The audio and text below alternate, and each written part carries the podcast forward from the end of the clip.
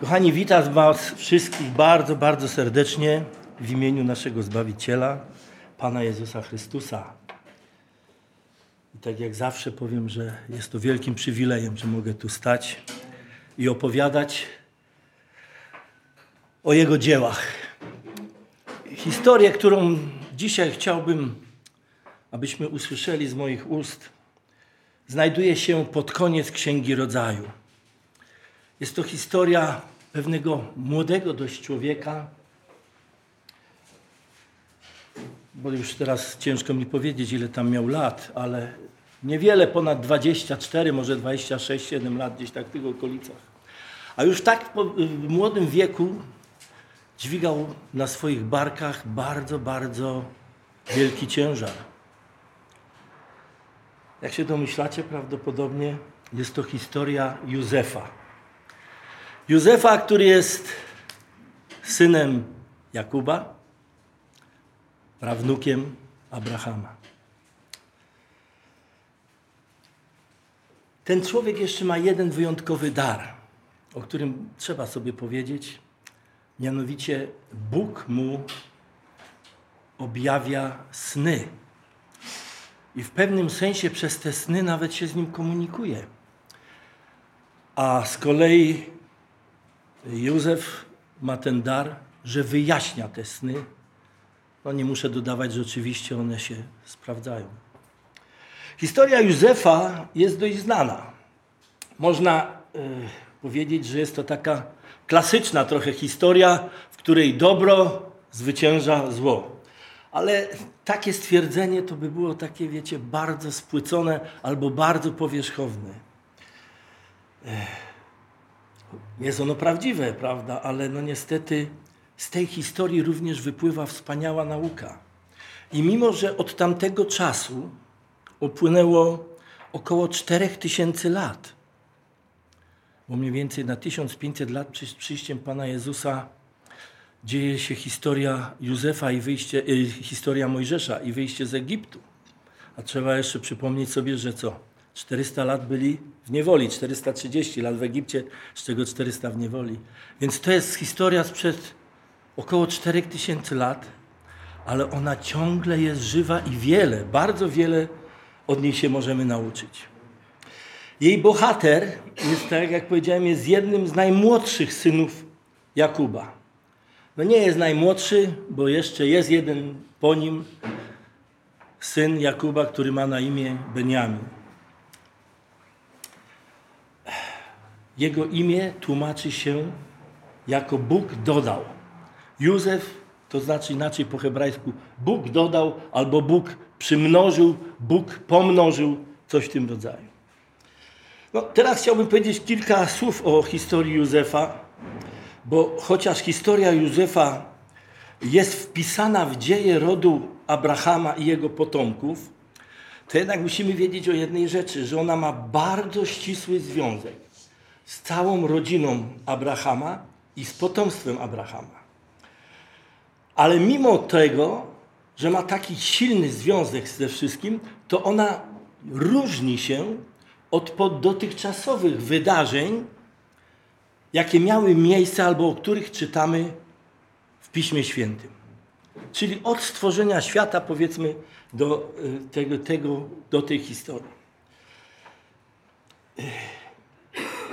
W całej historii Józefa nie znajdziemy przykładowo takiego stwierdzenia albo takiego przedstawienia Boga, jak Bóg się przedstawia w poprzednich wydarzeniach.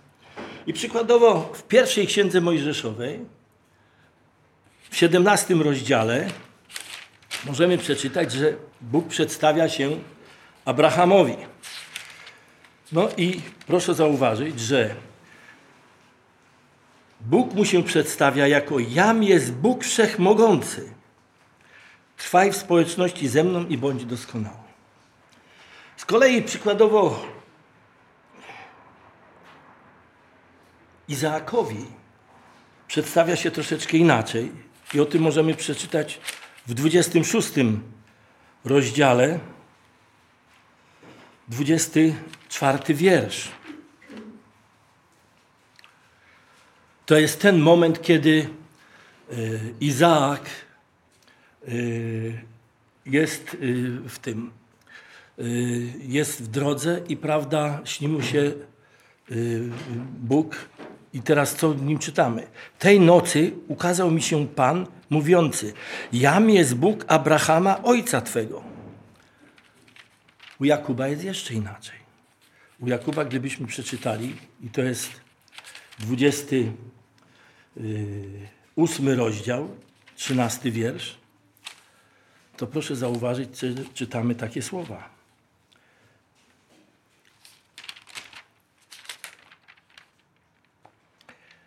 A Pan stał nad nią i mówił: Jam jest Pan, Bóg Abrahama, ojca twego, Bóg Izaaka.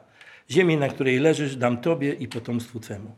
Bóg się przedstawia jako Bóg patriarchów. Natomiast w historii Józefa nigdy nie czytamy, aby Bóg przedstawił się przykładowo jako Bóg Józefa. Nie znajdziemy takiego tekstu, nie ma czegoś takiego. Proszę zauważyć również, że nigdzie nie czytamy takiego określenia, jakie później znajdziemy w Księdze Wyjścia, bodajże trzeci rozdział, kiedy Bóg spotyka, powołuje Mojżesza, nie? I mówi do niego te słowa, my je wszyscy potem dość często używamy, że jam jest Bóg Abrahama, Izaaka i Jakuba. Nie? W historii Józefa takiego czegoś nie znajdziemy. Takie coś po prostu nie występuje. Proszę również zauważyć, że nigdzie nie czytamy w historii Józefa, aby kiedykolwiek Bóg prowadził jakikolwiek dialog z Józefem. Również nie czytamy, aby y, y, Józef prowadził jakikolwiek dialog z Bogiem. Nie ma tam takich historii, jak na przykład y, historia, gdzie Bóg spotyka Abrahama. Jest wspaniała uczta i w pewnej chwili Pan Bóg mówi, czy ja mam przed swoim przyjacielem Abrahamem zataić to, co idę zrobić? I zaczyna mu objawiać, co zamierza uczynić z Sodomą i Gomorą. Takiego dialogu nigdzie tam nie znajdziemy w tej historii. Nie ma również czegoś takiego, żeby y, można było żeby Bóg przedstawił Józefowi, co zamierza zrobić. I powiedział przykładowo tak, jak to było u Noego. Przyszedł Pan Bóg do Noego i powiedział: Żałuję, że stworzyłem ludzi. No to już jest inna historia tego żałowania. Ale mówi: Żałuję, że stworzyłem ludzi i zniszczę ten świat. Ale ty sobie zbuduj arkę, prawda, i mu opowiada, co ma zrobić, jak to ma zrobić, wymiary wszystkie i tak dalej. I zapowiada również, co zamierza zrobić, że ma zamierza zniszczyć ziemię. Takiego czegoś nie czytamy. A jednak muszę Wam powiedzieć, że mimo, że jest ten brak takiej bezpośredniej e, relacji w osobie będącej koło Józefa, to jednak bardzo wyraźnie widzimy historii, w tej historii, że Bóg działa w historii Józefa. Bóg jest obecny w historii Józefa. Chociaż Bóg z nim nie rozmawia bezpośrednio, to jednak ciągle jest tam. Co jest takiego, że on tam jest obecny? Bóg jest tam obecny przez różnego rodzaju okoliczności jakie stwarza po to, aby realizować swój plan.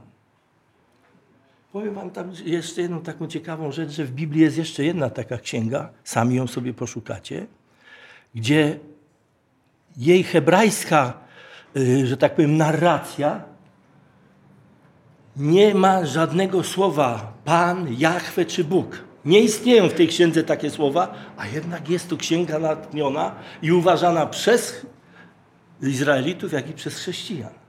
Nie powiem wam specjalnie, która to księga. Na pewno ci, co znają trochę Biblię, to wiedzą, ale to sobie poszukacie. I podobnie jest tutaj. Nie ma obecności Boga jako takiego, że On przychodzi i mówi, ja jestem i zrobię to i to. Nie. Ale okoliczności, jakie Pan Bóg stwarza, pozwalają na to, że realizowany jest Jego Boży plan.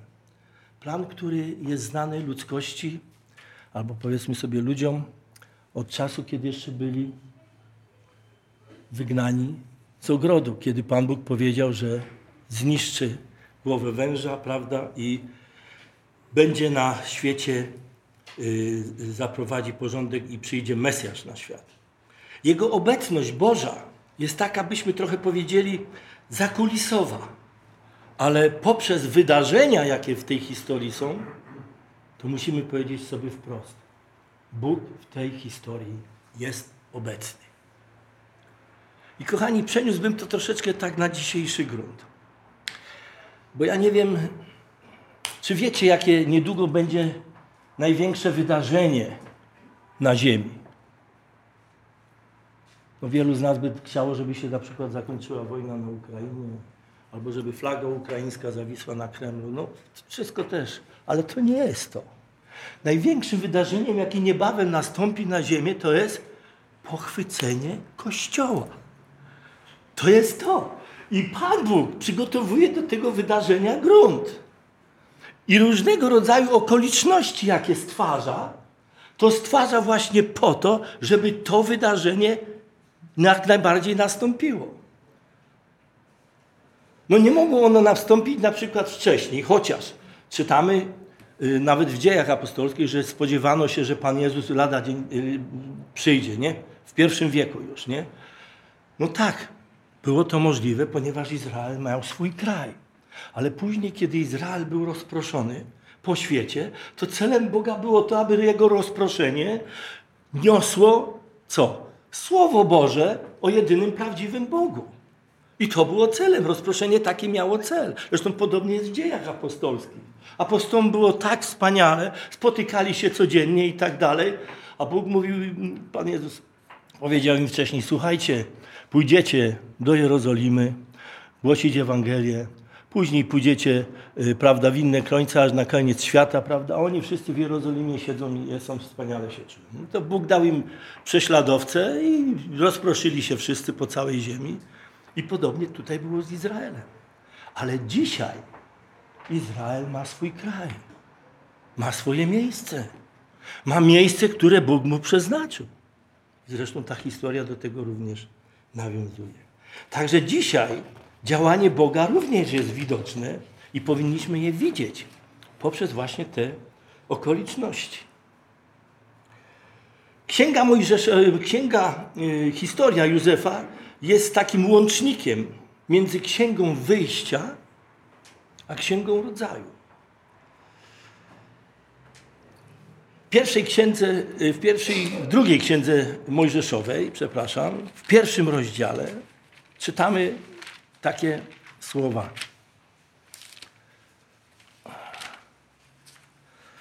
Oto imiona synów izraelskich, którzy z Jakubem przybyli do Egiptu. Każdy przybył ze swoją rodziną i po kolei są wymienieni wszyscy, którzy przybyli do Egiptu. Kochani, jest potrzeba wytłumaczenia czytelnikowi, w jaki sposób ta rodzina tam się znalazła. W jaki sposób tam przybyła. I właśnie historia Józefa doskonale to pokazuje. Ona jest takim łącznikiem, tak jak powiedziałem, między księgą rodzaju a księgą wyjścia.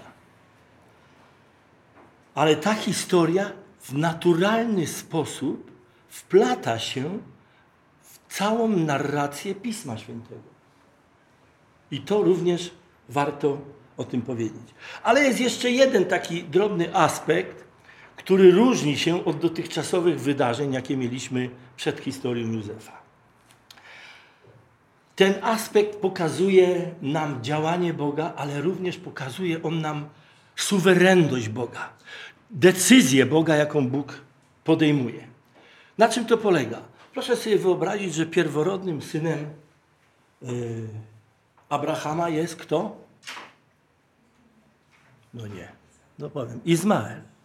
To jest pierworodny syn Abrahama. I on powinien dziedziczyć niektóre rzeczy po swoim ojcu. Ale czy tak jest? Nie. Bóg mówi nie, chwileczkę. I tu zaczyna się ta suwerenność Boża. Dziedzictwo Abrahamowe jest przyznane komu? Izaakowi.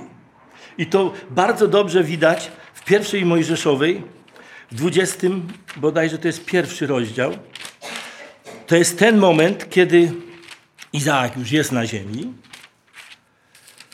Yy, no, on bardzo szydzi sobie, drwi sobie, yy, znaczy jego starszy brat Izmael szydzi sobie z niego. No i nie wytrzymuje tutaj żona Abrahama, Sara i mówi tak, yy, słuchaj, już dosyć tego wszystkiego. Proszę, spakujmy Hagar, jego, jej syna Izmaela i niech oni sobie idą stąd. Ja nie będę słuchała tego wszystkiego. I to doskonale widać. Bo co czytamy? A gdy Sara ujrzała, jak syn Hagar, Egipcjanki, którego tu urodziła Abrahamowi, szydzi z jej syna Izaaka, rzekła do Abrahama: Wypędź tę niewolnicę i jej syna. Nie będzie bowiem dziedziczył syn tej niewolnicy z moim synem Izmaelem. Abraham się bardzo zasmucił. A w końcu to był jego syn. Nie był zbytnio tego szczęśliwy. Ale co czytamy dalej? Lecz Bóg rzekł do Abrahama: Niech ci to nie będzie przykre, co się tyczy chłopca i niewolnicy twojej. Cokolwiek ci powie Sara, posłuchaj jej, gdyż tylko od Izaaka nazwanie będzie potomstwo twoje. Bóg wybiera suwerennie tego, kogo chce. I podobnie jest później historia między Ezawem a Jakubem. Nie? Znamy tą historię. Rebeka ma problem, była bardzo długo, y, nie mogła mieć dzieci. Jej mąż Izaak modli się o to i w końcu ona poczęła, prawda? Ale jest zaniepokojona tym wszystkim, co się dzieje w jej łonie i idzie do Pana się pytać, co się dzieje. A Pan jej na to odpowiada, że w Twoim łonie są dwa narody. I młodszy będzie do, przewodził starszemu, a starszy będzie jego sługą. No później, co też jest troszeczkę krzywdzące, wśród chrześcijan krąży takie coś, że ten y, Jakub trochę taki nie, niezbyt przyjazny sposób wyłudził to pierworództwo od tego Ezawa. Kochani, ja bym nie był takiego do końca tego zdania. Raz, że już zanim się dzieci narodziły, Bóg miał swoje wzór i kogo wybrać, to jest pierwsza rzecz. Jak Bóg postanowi, to już jest postanowione. A druga rzecz jest taka, wiecie, poprzez to, co zrobił Jakub Ezawowi, że tak sprytnie zmanipulowali tego swojego ojca, to widać jedną rzecz. Ten Jakub naprawdę z całego serca pragnie tego błogosławieństwa. On jest gotów zrobić wszystko, żeby je mieć. A jak zachowuje się Ezaw? Ezaw mówi, no, co mi po tym pierworództwie, jak taki głodny jestem, że za chwilę umrę. No jak się rezygnuje z takich rzeczy. Dlatego, kochani, tak jak powiedziałem, troszeczkę jest nieraz krzywdzące, jak my tą historię y, opowiadamy, że on wyłudził to, że on tak troszeczkę podszedł to wszystko. To nie jest tak do końca. Musimy na całość spojrzeć na, przy tej historii. Ale fakt jest taki, że suwerenny wybór pada na y, Jakuba. I te wszystkie wydarzenia nam pokazują działanie Boga. Ale jak teraz wygląda ta sprawa u Józefa? Ezaf jest odrzucony jako brat. Prawda? To samo y, tyczy się Izmaela. Jest odrzucony jako brat. Ale w historii Józefa tak się nie dzieje. Żaden z braci Józefa nie jest odrzucony. Proszę zauważyć, że w tej historii cała rodzina. Ja przepraszam bardzo, może otworzę drzwi. No nie mogę, jest tak dużo. Cała rodzina Józefa wchodzi do Egiptu, jest uratowana. I powiem Wam szczerze, że to mnie dało takie, taką myśl, że to jest obraz dzisiejszego Kościoła. Nikt, kto należał do rodziny Józefa, nie został odrzucony przez Boga. Nikt, kto należy do Chrystusa, nie będzie odrzucony. To jest to, to nasze wybranie, to jest to, to, to greckie słowo ekklezja, nie? Ono znaczy jako Kościół, to ono się składa z dwóch słów. Pierwsze to ek, czyli to y, wybranie, a drugie klezja, czyli powołanie. Nie? I to jest to, to jest to słowo. I to jest to, co nas dzisiaj spotyka. To jest taki obraz tej rodziny, która pokazuje nam, jak wygląda sprawa z dzisiejszym Kościołem. To jest druga taka trochę rzecz, która inaczej wygląda niż dotychczasowe rzeczy. Pierwsza to to, że nie ma tam imienia Bożego, a drugie to widzimy w tym wszystkim suwerenność Bożego postanowienia, suwerenność jedynego Boga. No teraz opowiem troszeczkę o tej historii Józefa. Opowiem tylko fragment ze względu na czas, bo byśmy bardzo długo o tym musieli rozmawiać. Ale historia Józefa zaczyna się troszeczkę w taki sposób, bym powiedział, dziwny. Dlaczego? No bo co czytamy? 37 rozdział, proszę bardzo, otwórzcie Księga Rodzaju, 37 rozdział. A Jakub mieszkał w ziemi, gdzie ojciec jego był gościem, w ziemi kananejskiej. A oto są dzieje Jakuba. Gdy Józef miał 17 lat i był jeszcze chłopcem, pasał trzodę z braćmi swoimi, synami Bilchy i synami Zylpy, żony ojca swego. I donosił Józef ojcu ich, co o nich mówiono złego. No, kochani, powiem tak, no donosić na braci, to tak jak dzisiaj patrzymy, to tak nie, nieładnie trochę, nie? No kurczę, sami byśmy coś tam chcieli, a tutaj bracia donoszą. Ja mogę tylko powiedzieć, że prawdziwą historię z naszego życia, gdzie najmłodsza córka urodziła się wtedy, kiedy średnia miała 10 lat, a najstarsza 12. No ale myśmy byli trochę z żoną zapracowani i często później, kiedy dzieci podrosły, to zdarzało się, że mówiliśmy do najstarszej córki, do Ani i Iwony, słuchajcie, weźcie Ewę na spacer, przejdźcie się z nią po parku i tak dalej, a my tam jeszcze coś zrobimy, nie? No ale wiecie, to jest tak, że jak ta nasza najmłodsza córka miała lat tam 5-6, nie? To te już były pannice, miały po lat 17, 18. No jak wracały do domu, no to myśmy nigdy się starszych dzieci nie pytali, jak było. Bo jak żeśmy się zapytali, to zawsze odpowiedź była jedna. Jak tam było dzisiaj na spacerze? A, fajnie. Cała odpowiedź. Ewa, jak tam było na spacerze, jak pytaliśmy się najmłodszej? Oj, tak. Były jakieś chłopaki, przychodzili, zaczepiali Ankę. To, kochani, myśmy wszystko wiedzieli, co jak jest. Można by było powiedzieć, że podobnie się zachowywał Józef, nie? Donosił. Ale myśmy z tego wyciągnęli odpowiednie wnioski, bo w pewnej chwili mówimy nie, dziewczyny, stop. Rozumiemy waszą sytuację, ale chłopcy chłopcami, ale skończycie szkołę, zobaczymy co będzie dalej. Musicie pamiętać, że jeszcze mieszkacie z nami, żyjecie z nami i chcemy, abyście się na razie uczyły. A więc jakieś tam żeśmy wnioski z tego wyciągali. Nie wiem, jak to było z Józefem, ale w każdym bądź yy, z Józefem i z Jakubem. W każdym razie, no Józef to jest taki troszeczkę taki mały donosiciel. Ale tak jakbym powiedział, nie wydziałbym w tym jako ojciec coś strasznie złego. Tym bardziej, że proszę zauważyć jedną rzecz, co, którą czytamy na koniec. I donosił Józef ojcu ich, co o nich mówiono złego. W innym przykładzie czytamy, że co oni robili złego.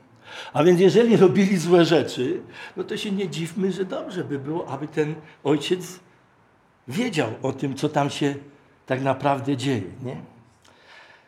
Oczywiście bracia Józefa tego tak nie rozumieją. Wydarzeniem, po którym jeszcze więcej mają żalu do Józefa, to jest takie, że jego ojciec uszył mu piękną, wielobarwną szatę. No dzisiaj czytają y, teolodzy, że ona owszem była wielobarwna, ale nie te barwy miały największe znaczenie, tylko długość rękawów, jakie były przy tej szacie. Bo co to oznaczało? Że człowiek, który miał długie rękawy, to był człowiek, który nie pracował fizycznie. Ojciec, szyjąc mu tą szatę i dając jemu, zrobił go takiego troszeczkę nadzorcą nad tymi braćmi. No to wiecie, teraz to już w ogóle, no jak to może być? No, nie dość, że jeden najmłodszy i tak dalej, to jeszcze teraz jest wyróżniony w ten sposób. Ojciec jego zrobił to z wielkiej miłości. I to czytamy, że Izrael kochał najbardziej ze wszystkich synów swoich, ponieważ urodził mu się w starości. Sprawił mu też szatę z rękawami. Właśnie to są te długie rękawy, nie? Bracia już tego nie mogli ścierpieć. Mówią, nie, nie, nie, to już tak nie może być. No ale zazdrość zaczyna przemawiać przez nich. I to zazdrość do tego stopnia, że przestają z nim po prostu przyjaźnie rozmawiać. Tak jest napisane w następnym wierszu. Oni po prostu przestali z nim przebywać, rozmawiać jak brat z bratem, tylko prawdopodobnie siostrę i tak dalej. No ale, kochani, to nie koniec. Bo oto co się dzieje.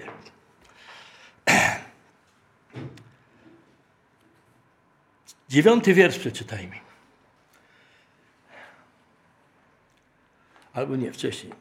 Piąty wiersz. Pewnego razu miał Józef sen i opowiedział go braciom swoim, oni zaś jeszcze bardziej go znienawidzili.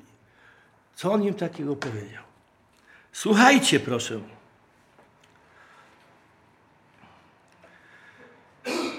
Oto wiązaliśmy snopy na polu, wtem snop mój podniósł się i stanął, a wasze snopy otoczyły go i pokłoniły się mojemu snopowi. No to już teraz bracia mówią, dosyć tego. Nie dość, że nic nie robi, nie dość, że najmłodszy, to jeszcze teraz nam chce poprzez sen udowadniać, że co? On będzie nad nami panował, on będzie rządził, a my będziemy jego sługami? Dosyć. Zazdrość naprawdę wśród braci była wielka. Nienawiść, można by było powiedzieć, że sięgnęła zenitu. Ale to tylko tak nam się wydaje. Bo co się dzieje dalej? Dziewiąty wiersz. Czytamy takie słowa. Potem miał Józef jeszcze jeden sen. Jakby jeszcze nie dość tego, to jeszcze jeden miał sen. Powiedział tak: Miałem znowu sen. Oto słońce, księżyc i jedenaście gwiazd kłaniało mi się.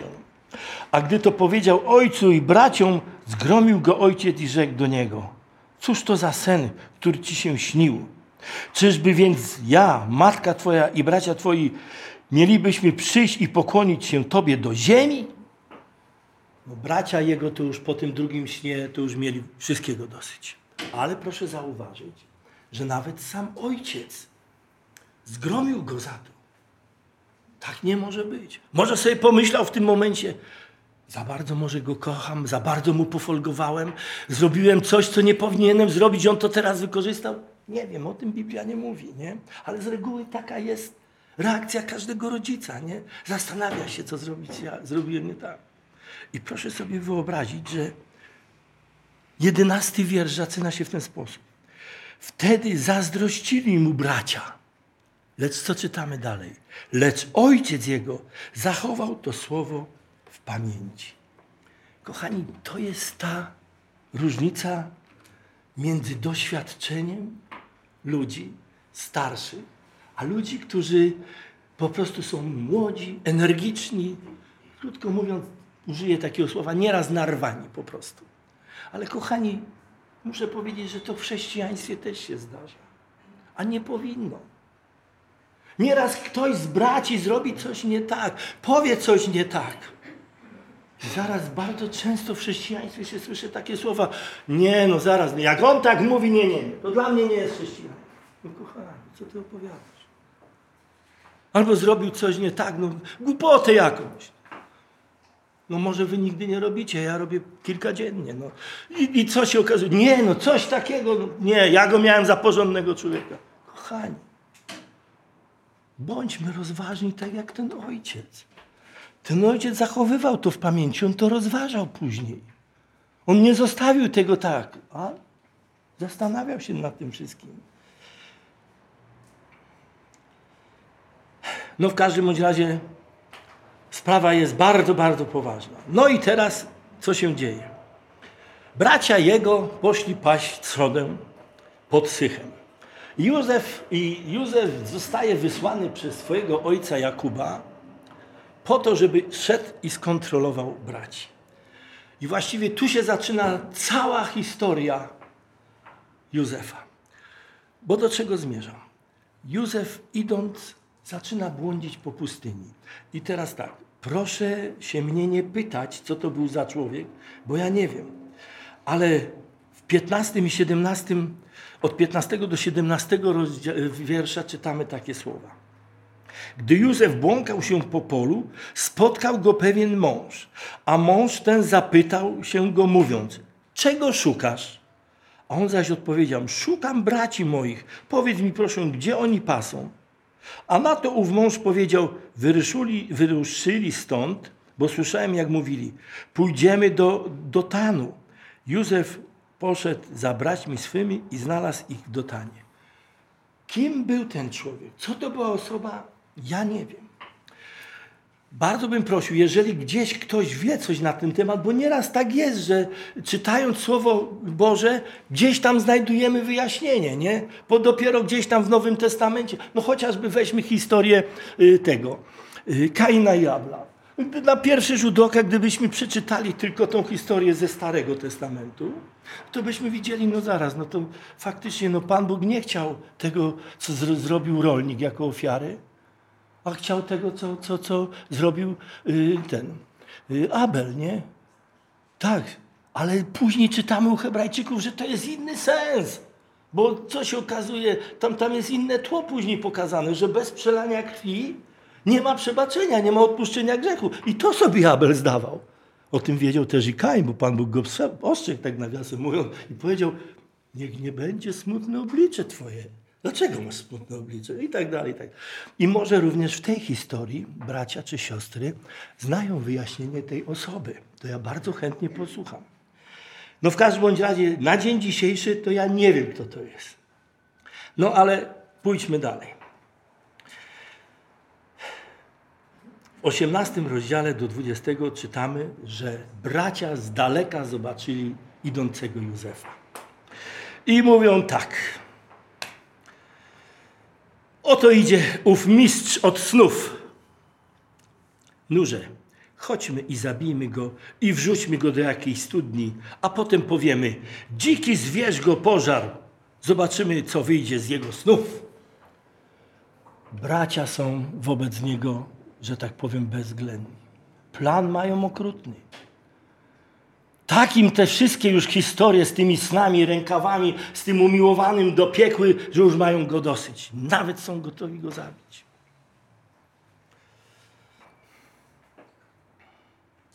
To jest tragedia. Jest jeden z braci, najstarszy, Ruben, który chce się sprzeciwić temu wszystkiemu. O tym czytamy w 22 wierszu. Potem yy, rzekł, albo 21 jeszcze nawet. A gdy to usłyszał, Ruben chciał go wyrwać z ich ręki i rzekł, nie zabijajmy go. Potem rzekł Ruben do nich, nie przelewajcie krwi, wrzućcie go do tej studni na pustkowiu, ale nie podnoście na niego ręki. Chciał bowiem wyratować z ich ręki swego brata i przyprowadzić go do ojca. Kochani, tak się to wszystko złożyło, że oni tak naprawdę przemyśleli to jakby troszeczkę i mówią, dobrze, dobrze, nie zabijajmy go, wrzućmy go do tej studni, a potem zobaczymy, co tam będzie.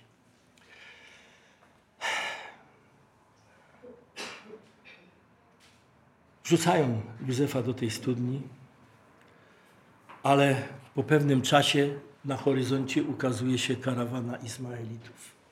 I wtedy Juda wpada na pomysł taki. Słuchajcie, żadnego interesu my na tym Józefie nie zrobimy. Weźmy go, sprzedajmy nadchodzącej karawanie. W ten sposób nie będziemy musieli go zabijać. Nie przelejemy jego krwi. Pozbędziemy się raz na zawsze problemu. A ojcu wytłumaczymy, co tam, jak tam będzie i tak dalej. I tak robią. Wyciągają tego Józefa, sprzedają go Izmaelitom. No i na to wszystko przychodzi Ruben i patrzy, że nie ma Józefa w studni. I bardzo jest zaniepokojony. I powiem wam, że tutaj jest taka odpowiedzialność pokazana tego Rubena jako pierworodnego syna. On się czuje odpowiedzialny za tych braci. Nie?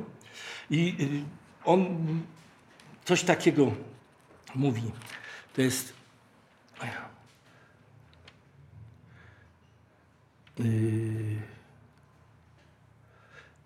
Wtedy Juda rzekł do niej, że sprzedamy go. Chodźcie go sprzedajmy. A Ruben wrócił do studni, a nie było w studni Józefa. Rozdarł swoje szaty, a wróciwszy do braty rzekł, nie ma chłopca, dokąd ja teraz pójdę? On wiedział, że będzie musiał ojcu swojemu powiedzieć, co się stało. A to nie było proste. To nie było łatwe. Prawdopodobnie bracia mu powiedzieli, co zrobili, że sprzedali Józefa. I on z tym wszystkim przyszedł do ojca. Po drodze zabijają bracia koźlątko. Szaty Józefa biorą, maczają w tej krwi i zanoszą ojcu. I powiem wam szczerze, że ten fragment to dla mnie był y, najgorszym fragmentem do takiego, y, bym powiedział, przeczytania. Dlaczego? Bo co się okazuje? Gdy oni przyszli z tą szatą do ojca, ojciec poznał ją i rzekł: To jest szata syna mojego. Dziki zwierz pożarł go. Tak z pewnością rozszarpał Józefa. Wtedy Jakub rozdarł swoje szaty i włożył wór na biodra i przez cały czas opłakiwał swego syna. I teraz proszę sobie wyobrazić, co się dzieje w tej rodzinie. Próbowali go pocieszać wszyscy synowie jego i wszystkie córki jego, ale nie dał się pocieszyć i mówił: Żaden, w żałobie zejdę do syna mego do grobu i opłakiwał go ojciec. Kochani, wyobraźmy sobie, jak oni mogli to zrobić. Doskonale wiedzieli, co zrobili. Doskonale wiedzieli, że go sprzedali. Doskonale wiedzieli, wzięli za niego pieniądze. Wiecie, ile wzięli? 20 srebrników. Taka była cena za niewolnika. Syna Bożego za 30. Taka była cena wtedy za niewolnika. Ale to jest inaczej. Ale kochani, jak oni mogli z tym ojcem siedzieć przy stole, jeszcze go pocieszać, opowiadać i tak dalej, i tak dalej. No, bym powiedział, że obłuda nie z tej, nie z tej ziemi. Józef zostaje sprzedany przez Izmaelitów pewnemu człowiekowi, który ma na imię Potifar. On jest pra- y, zarządcą na dworze faraona i w ten sposób y, Józef trafia do Egiptu i rozpoczyna się jego kolejny rozdział. Co tam dzieje się w Egipcie, to już po prostu tego nie będę opowiadał, bo to troszeczkę zabraknie nam czasu. Ale teraz, na sam koniec, chciałbym powiedzieć kilka słów o naszym bohaterze. Bo mówiłem o tej księdze, mówiłem o historii, mówiłem o ich braciach, prawda? A teraz warto by było powiedzieć kilka słów o samym bohaterze, o Józefie. O ile pamiętacie tą historię, to nie wiem, czy zauważyliście taką rzecz, że Józef w ciągu całej tej historii byłby z czegoś niezadowolony. Takiego fragmentu nie znajdziemy. W całej tej historii Józef wszystko przyjmuje z wielką, z wielką pokorą. Kochani, obojętnie. Czy on jest później premierem Egiptu, czy jest niesłusznie wrzucony do więzienia, czy jest na dworze Potyfara, który chociaż też go tam spotyka wiele przykrości, to nie ma dla niego znaczenia. Nawet kiedy jest w studni wyschniętej, to nie ma dla niego znaczenia. On zawsze jest pokorny.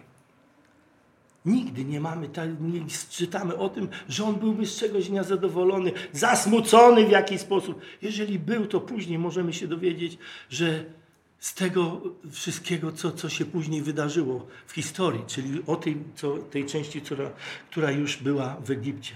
Józef nigdy, naprawdę nigdy nie protestował. I warto by było sobie zadać pytanie, co było powodem, że on tak podchodził w życiu do wszystkiego. Powodem była wiara, którą Józef miał w sercu.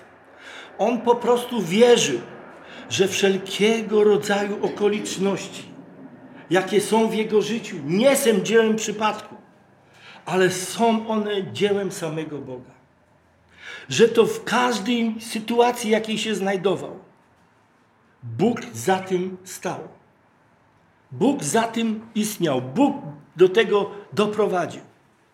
My nieraz tego nie potrafimy zrozumieć. Ale powiem Wam, że na przykład Bogu się nic nie wyrwało spod kontroli. I to nieszczęście, jakie dzisiaj jest u naszych sąsiadów, jest też wliczone w dzieje ludzkości. Bóg o tym doskonale wiedział. Ludzie by chcieli powiedzieć, i taki jeden ponoć człowiek w Rzymie mówi, że to jest niesprawiedliwe i zaczyna swoje wyroki dawać. On nie wie, co mówi. Bóg jest sprawiedliwy, no ale tu już jest inna rzecz. Tego człowieka, Józefa, nie jest w stanie nic zepsuć. Naprawdę. Obojętnie, tak jak wspomniałem, gdzie by był, zawsze jest szlachetny. Kochani, bo zepsuć mogą różne rzeczy człowieka.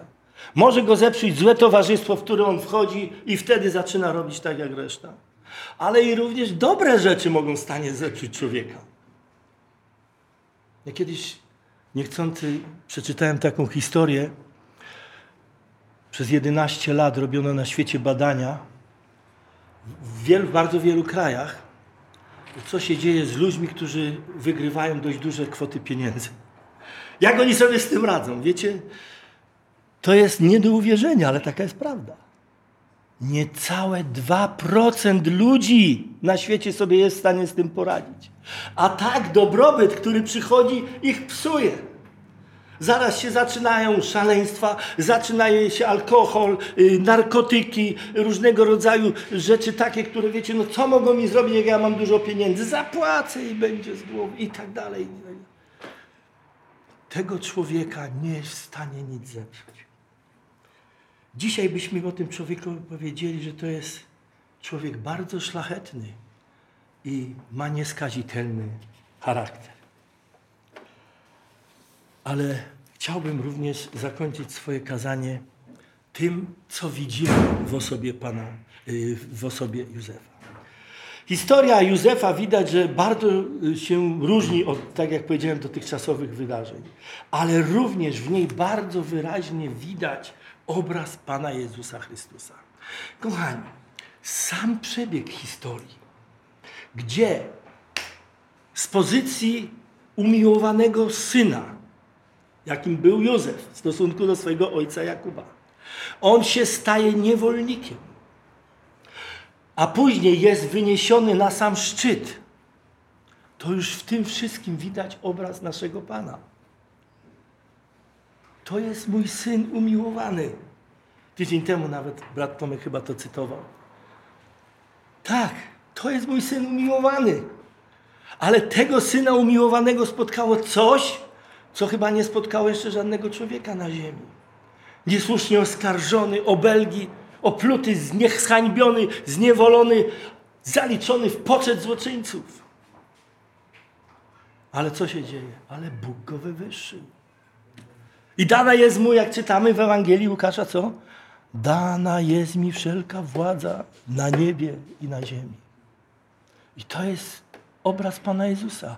Józef jest obrazem, jest typem Pana Jezusa. Tak bardzo tu widać to podobieństwo. Józef po swoim życiu popełnił taki mały, bym powiedział, nie tak. No to jest też za dużo powiedziane. Ale powiedzmy, że to jest taki mały nie tak. Fopa, jak to tam mówią ludzie. Nie, nieważne. Rzecz jest w tym, na czym to polega. No, polega na tym, że Józef przychodzi do rodziny i opowiada swój sen. I to jest ten cały nietakt. Mówi prawdę. Mówi to, co Bóg poprzez sen jemu pokazuje. Ale ludzie tego nie przyjmują. Bracia tego nie przyjmują.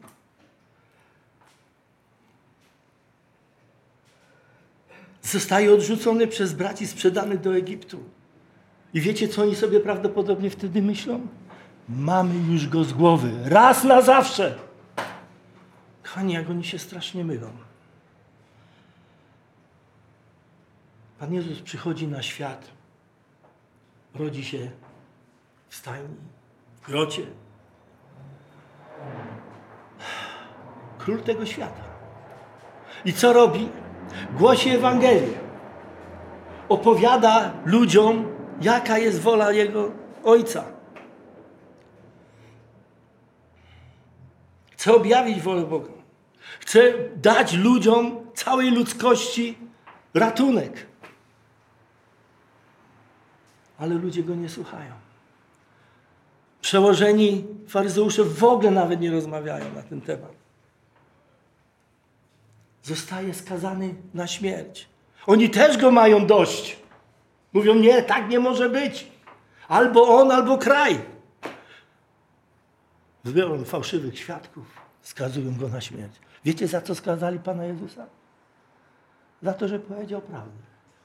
Ten się go spytał, czy ty jesteś Synem Bożym? A Pan Jezus mówił, sam to wiesz od siebie, czy inni ci już powiedzieli? On mówi, nie, dość. Skazali go za to, że powiedział prawdę, skazali go na śmierć. Józefa wyrzucili za to, że powiedział, co się stanie w przyszłości, co Bóg ma. Przeciwnicy Józefa, tak jak powiedziałem, mieli go dosyć i myśleli, że się pozbyli problemu. Również i przeciwnicy Pana Jezusa. Myśleli, że już się pozbyli problemu. Jakże strasznie się pomylili. Przecież On przyjdzie i przyjdzie jako sędzia. On już nie przyjdzie jako sługa. On przyjdzie jako sędzia. Pytanie jest takie. Co ty, bracie, co ty, siostro, co ty, człowieku, chcesz? Jak chcesz go wyjąć, widzieć? Czy chcesz go przyjąć jako swojego Pana i Króla? Jako władcę i wybawiciela? Czy po prostu jako sędziego? Musisz wiedzieć jedną rzecz. Bo nie posłał Bóg Syna na świat, aby świat potępił, ale aby był przez Niego zbawiony.